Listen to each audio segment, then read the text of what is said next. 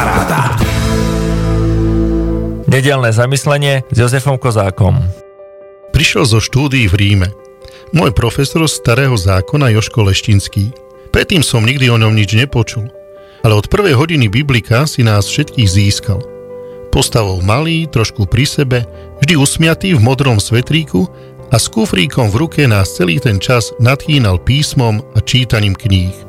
Na prvej hodine si položil na katedru svoj kufrík, vybral zo 4-5 titulov a povedal Nemáte tu čo robiť, ak si tieto knihy neprečítate.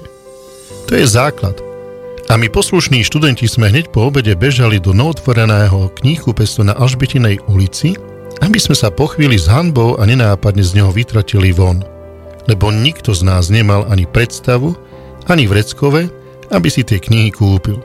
O Svetom písme nám zase povedal, že ak príde k nám a my ho budeme mať niekde založené za sklom skrinke, že sa ani nemáme hlásiť, že sme jeho študentmi. Lebo naša Biblia má byť poškrtaná a čítaná. Prečo ho spomínam dnes na vigíliu narodenia pána, kedy sa všetci nevieme dočkať štedrej večere, darčekov a polnočnej svetej omši? To on, Joško Leštinský, nás učil vnímavosti na príbehy. Na dôležitosť korenov a neustáleho si pripomínania. Kto sme, odkiaľ sme a kam ideme. Dodnes mi v ušiach rezonujú slova, ktoré povedal, keď citoval jednu z kníh Starého zákona.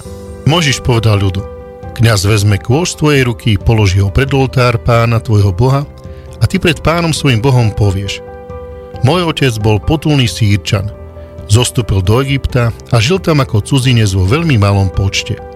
Tam zrástol na veľký, silný a nesmierne početný národ. Egyptania nás týrali a prenasledovali ukladaním najťažších prác. My sme volali k pánovi a on nás vypočul. Vyviedol nás z Egypta a priviedol nás na toto miesto, a dal nám túto krajinu oplývajúcu mliekom a medom. A hľa, teraz som prinesol prvotiny plodov zeme, ktorú si mi dal, pane. A potom povedal, toto robí každý otec, keď pri štedrej večeri pripomína cestu rodiny za uplynulý rok. Keď vyjadruje vďačnosť Bohu a jeho prislúbenia.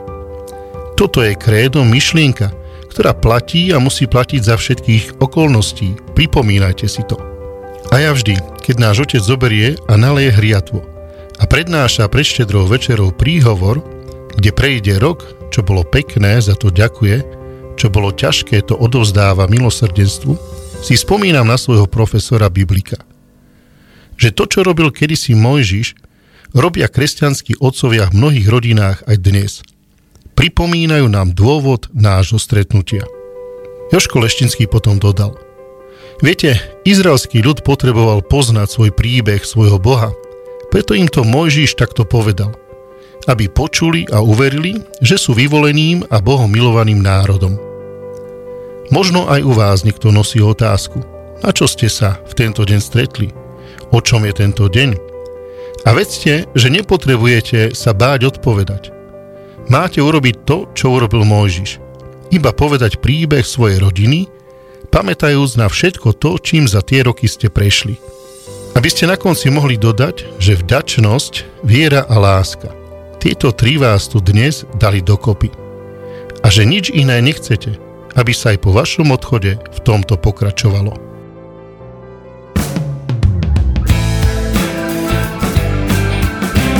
Rádio Paráda.